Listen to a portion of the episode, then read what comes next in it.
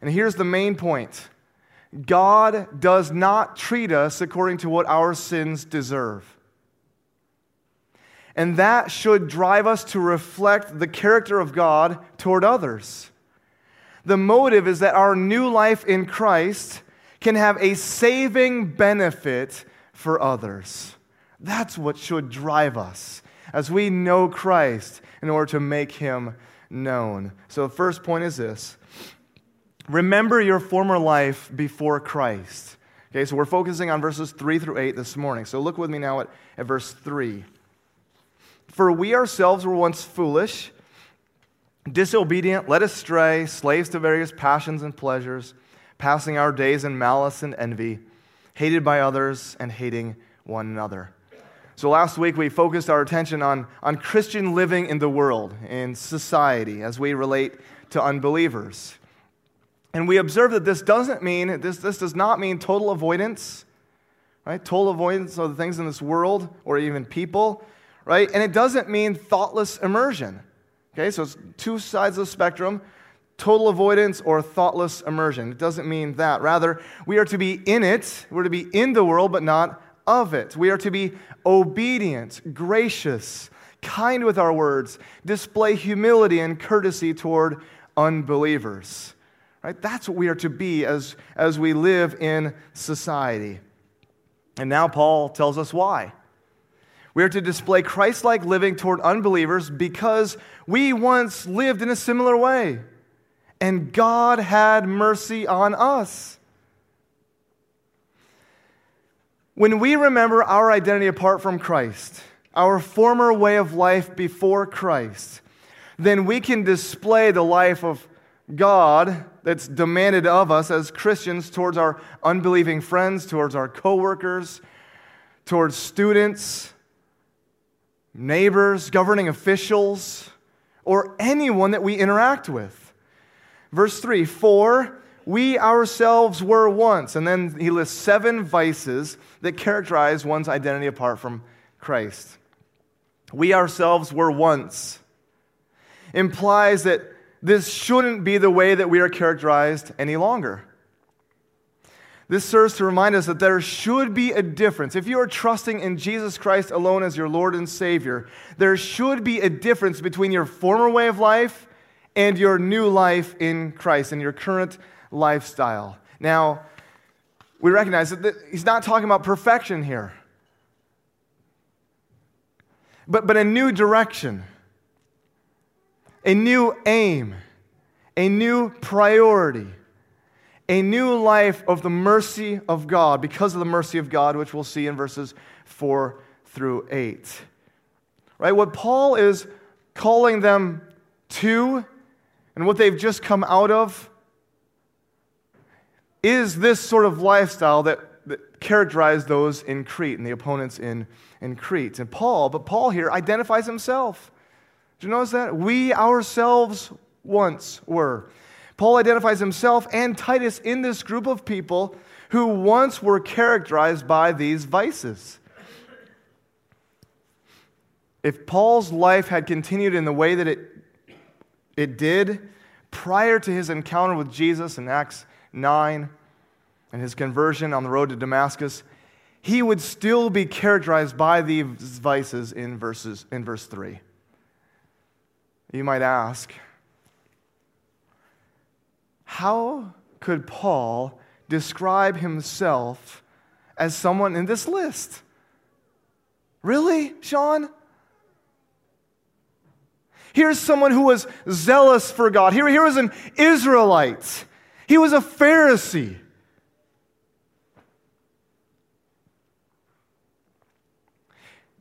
Here's someone who says in Philippians 3 as to righteousness under the law, blameless. But as he recounts his story in, in Galatians 1 and 1 Timothy 1, we read this Galatians 1:13 For you have heard of my former life in Judaism how I persecuted the church of God violently and tried to destroy it. 1 Timothy 1:13 Even though I was formerly a blasphemer, a persecutor, and an arrogant man. But I received mercy because I acted out of ignorance in unbelief. Right? God has mercy on him, the chief of sinners. Paul acknowledges that this used to be his former way of life, and it used to be the former way of life for all of us apart from Jesus Christ. So, seven traits, seven characteristics of our former way of life without Christ. Right? He's not, he's not emphasizing here, all right, this is how unbelievers act. He's saying this was our identity. This was our identity apart from Jesus. So let's look at the list. He's describing these Cretan opponents as well. They were deceptive, divisive, they were defiled, they were detestable, they were disobedient, they were unfit for any good work. And then, and so he's saying, this is what we were coming out of. So, so the first three terms foolish, disobedient, led astray. So these first three have to deal with our relationship to God, and then the last four have to deal with our relationship to others. Okay, that's kind of how they're divided up here. So these first three terms foolish, disobedient, led astray. So to be foolish means to lack understanding, behave senselessly, to display poor judgment. Disobedient refers to defying authority, to reject God's commands, to rebel. To be led astray involves being deceived or even deluded, like sheep who go astray, who wander after their own way. So, in relation to God, an unbeliever, our former way of life, is ignorant of God, was ignorant of God, rebels and rejects God, and lives without a true knowledge of God. And then the next four describe sins against other people. Paul continues slaves to various passions and pleasures, passing our days in malice and envy, hated by others and hating one another. We were once slaves to our various passions and pleasures. And this is, this is the root of these other devices. James would say in James 4 What causes fights and quarrels among you? Is it not this, that your passions are at war within you. You desire and do not have, so you murder. You covet and cannot obtain, so you fight and quarrel. And that's what we see here. We, we are characterized at one time by being slaves of our selfish, worldly passions and pleasures and desires. And as a result, we pass our days in malice and envy. And those who are mean spirited, right, malicious, those who are envious, will be characterized by being hated and hating others. So, what Paul has described here in regard to our former way of life is one of ignorance of God and an active opposition toward God and others. It's, it's a focus on ourself, right? Ourself. I'm at the center. By nature, apart from Christ, this is who we are. So remember your former way of life that acted in ignorance and selfishness towards other people. We should not be surprised when ungodly leaders in authority don't rule with justice and righteousness. We shouldn't be surprised by that. We shouldn't be surprised if people speak hurtful things against us and aren't, don't show courtesy towards us. We shouldn't be surprised. We once were characterized by that lifestyle. And by God's grace, we are making progress. So we should be kind and gracious and compassionate toward outsiders. And this can happen when we realize that God did not treat us according to what our sins deserve. My second point is this recognize the mercy of God in Christ. Notice verses 4 through 7.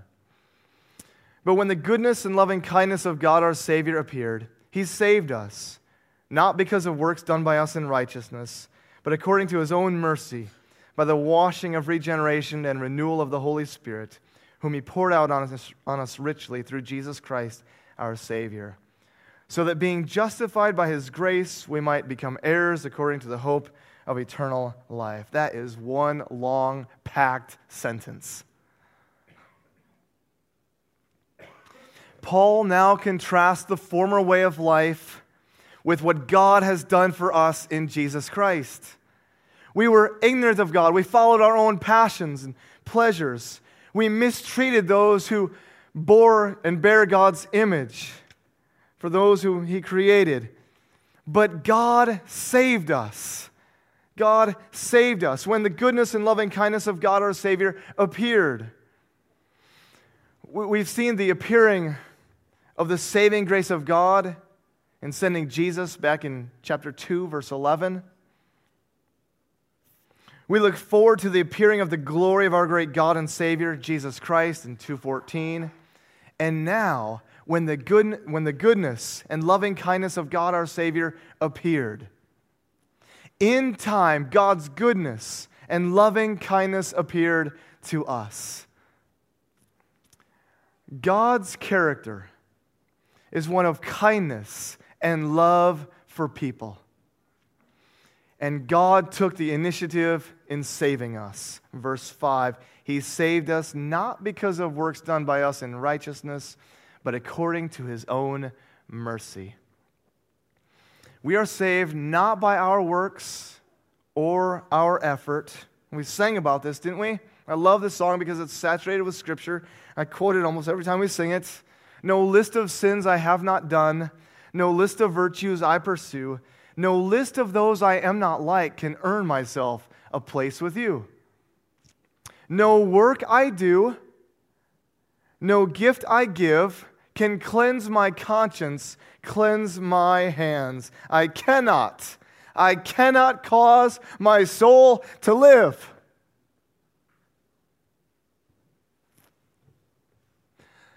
We are saved not on the basis of what we do, but on the basis of the finished work of Jesus Christ on our behalf. We are not saved by our work, but Christ's finished work. What riches of kindness he lavished on us. His blood was the payment, his life was the cost. There is nothing that you can do to earn God's salvation. It is a free gift of mercy and grace received by faith in Christ. We are saved according to the mercy of God. Peter says it like this in 1 Peter 1 3. Blessed be the God and Father of our Lord Jesus Christ, right? Praise be to God. Why, Peter? According to his great mercy, he has caused us to be born again to a living hope through the resurrection of Jesus Christ from the dead. And Paul highlights this in our text as well that God saved us according to his mercy by the washing of regeneration and renewal of the Holy Spirit. Now, you're probably thinking to yourself, Sean, what does that mean? The washing of regeneration and renewal of the Holy Spirit. We are saved in accordance with God's grace, with God's mercy, through washing, by being cleansed from our sins by means of the Holy Spirit. It has two effects, two results regeneration and renewal. This word regeneration refers to rebirth or new birth. Born again is the term we may be familiar with. Have you ever thought about the birth of a child? Imagine you have. Before the child is born, they have no idea what's ahead of them. They have no idea what they are entering into, what they're being born into. You enter into a world that was there before you, it's life changing. And the child doesn't have any say in the matter. Paul says, we are born again by the Spirit of God. And yet, this second birth, this spiritual birth, is different from the first. In the first birth, we enter a world marked by death and suffering. There's one guarantee. There is one guarantee for the one who has been born into this world. There is one guarantee unless Christ returns we will die. But the second birth, new life is not ended by death. Verse 7, Paul, sa- Paul says here, we become heirs according to the hope of eternal life. Does not end in death. And Jesus, he spoke about this new birth in John 3 with Nicodemus. I'm sure you're familiar with it. This being born again is brought about by the Spirit of God. The wind blows where he pleases. So it is, everyone is born of the Spirit. According to God's mercy, we are washed, cleansed, having been born again by the Spirit. This is true for all who receive Jesus Christ and believe in his name. We are born of God. This new birth came to you by the Holy Spirit. And Peter would actually add this in, in 1 Peter 1 through the living and abiding Word of God. But Paul, Paul doesn't stop here, does he? It's not just salvation accomplishing a washing, right? Spiritual cleansing that affects a new birth. That's not the end. And we might think of that in terms of conversion but it also includes a washing, a spiritual cleansing that affects a renewal by the Holy Spirit.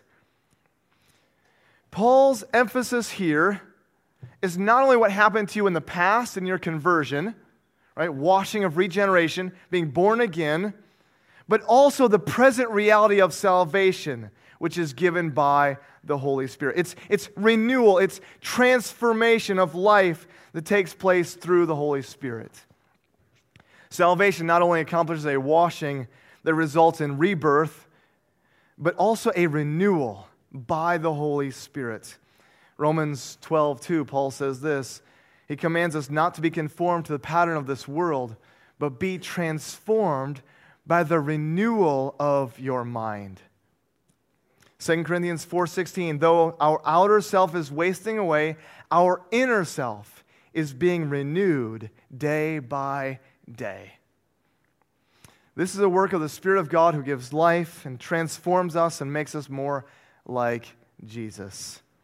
The Holy Spirit has been poured out on us richly through Jesus Christ, our Savior. We receive not only a new birth, but a changed life.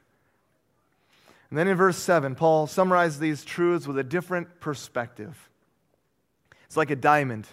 He's going to look at salvation like a diamond from all different angles to, in order to see the full beauty of it. Paul uses almost every metaphor in Scripture to describe this great salvation that we have in Christ. I don't know if you observed this as we read this one sentence. He used a deliverance metaphor, right? Being rescued. He saved us. It's deliverance. He used a renewal metaphor. We are regenerated and renewed. He used a legal metaphor. In verse 7, we are justified by his grace. We're declared to be in the right with God. And he concludes with a family, a kind of family metaphor. We are heirs. This is tied to our inheritance and being adopted into God's family to receive that which he has promised eternal life.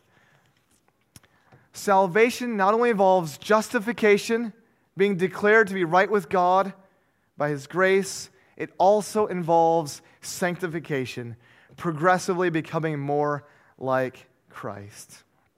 And that's the emphasis here. So if you want to be motivated to live for Christ, recognize the mercy of God in Jesus Christ that you have received by faith. Display that same mercy and grace toward others who are undeserving reflect the character of God His mercy, His grace, His compassion, His loving kindness toward others. Third and finally, fix your attention on living out your new life in Christ for the benefit of others. For the benefit of others. There's a missional evangelistic mindset to our new life in Christ. Look with me at verse 8. The saying is trustworthy. And I want you to insist on these things so those who have believed in God may be careful to devote themselves to good works. These things are excellent and profitable for people. As we consider this, this last verse in this section, I want to highlight several truths that we see here. First, Paul calls this a trustworthy saying. This was a common expression that he used in 1st and 2nd Timothy as well. The trustworthy saying likely refers back to what he has just stated in verses 4 through 7. So it's highlighting the gospel, it's highlighting God's mercy in Christ. Second, Paul wants Titus to insist on these things. He wants Titus to stress the truth that is proclaimed in verses 4 through 7. And Paul, you, you recall how he followed this pattern even back in 215. Right? Throughout this letter, we've seen this emphasis throughout the letter, there's been a focus on Christian living, right? Christian living in 2 1 through 10, and how we live in church life. And then he grounded that in 2 11 through 14. And then 3 1 and 2, more Christian living right? Back in even chapter 1, 10 through 16, avoiding the false teachers and unchristlike living. In chapter in 215, and then in 4 through 7, we see this in 4 through 7 and 211 through 14, we see how it, it, these truths are grounded in the gospel. In both of these instances, the verse that followed is a declaration of these truths. So look at, look at verse 15. 215. So 211 through 14, he grounded it in the foundation for Christian living, the gospel. Verse 15, declare these things, exhort and rebuke with all authority, let no one disregard you. And now in verse 8, the saying is trustworthy, and I want you to insist on these things. Why? Why? Third observation. This shows the motive and the purpose on stressing the gospel in the life of the believer. Why should we emphasize the truths of the gospel? Why do I tell you guys all the time? I tell myself all the time, remind yourself of the gospel, Sean. Every morning when you wake up, remind yourself of the gospel. Why?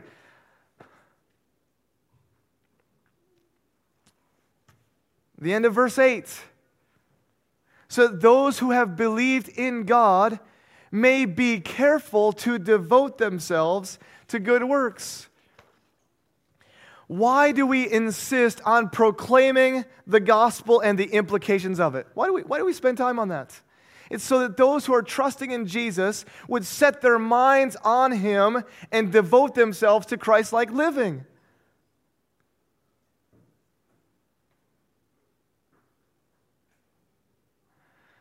and the kind of life that he calls us to live in verses 1 and 2 specifically. A life that displays mercy and compassion toward unbelievers. We are to be careful to devote ourselves to good works. He doesn't just say we are to devote ourselves to good works. Did you notice that? He says we are to be careful to.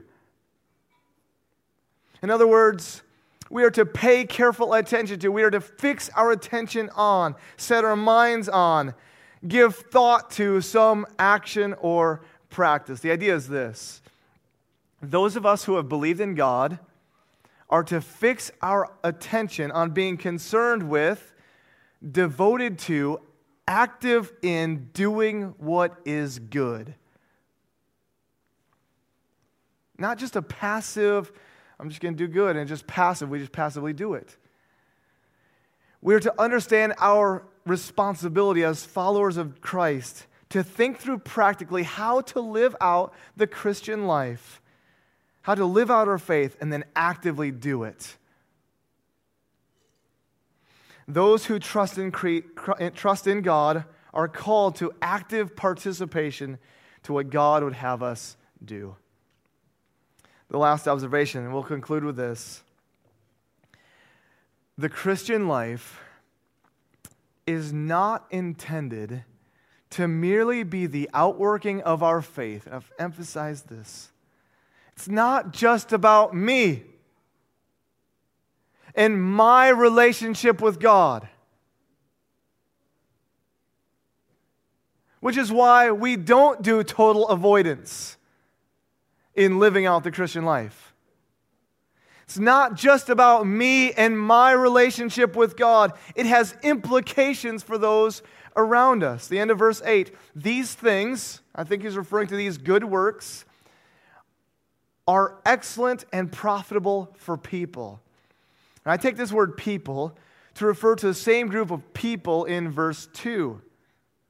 Some translations, your translation might say for everyone. It's excellent and profitable for everyone. So it's not just good and profitable for ourselves, right? Living out the Christian life isn't just good for me or those in the church, but specifically outsiders or unbelievers. Doing good things, those things which are commanded by God in obedience with the right motive and in faith, are excellent and profitable for people. Paul is highlighting the beauty and attractiveness that is observable by others when Christians focus on doing good in society. It is profitable, it's useful, it's beneficial for people, for unbelievers and believers. Jesus would say in his Sermon on the Mount, Let your light shine before others, that they may see your good deeds and what? and give glory to your Father who is in heaven. 1 Peter 2:12 Keep your conduct among the Gentiles honorable so that when they speak against you as evildoers they may see your good deeds and glorify God on the day of visitation.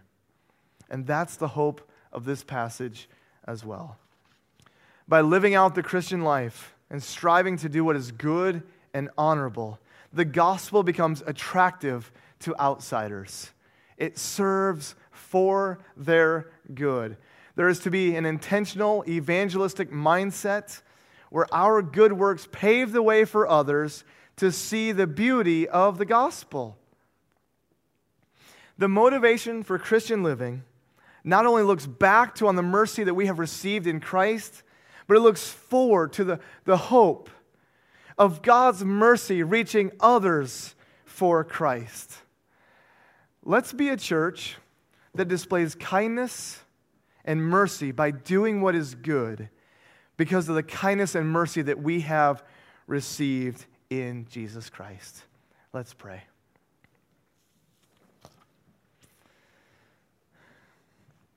Our Father in heaven, we are thankful for the gospel. We are thankful for the mercy and grace that we have received in Jesus Christ.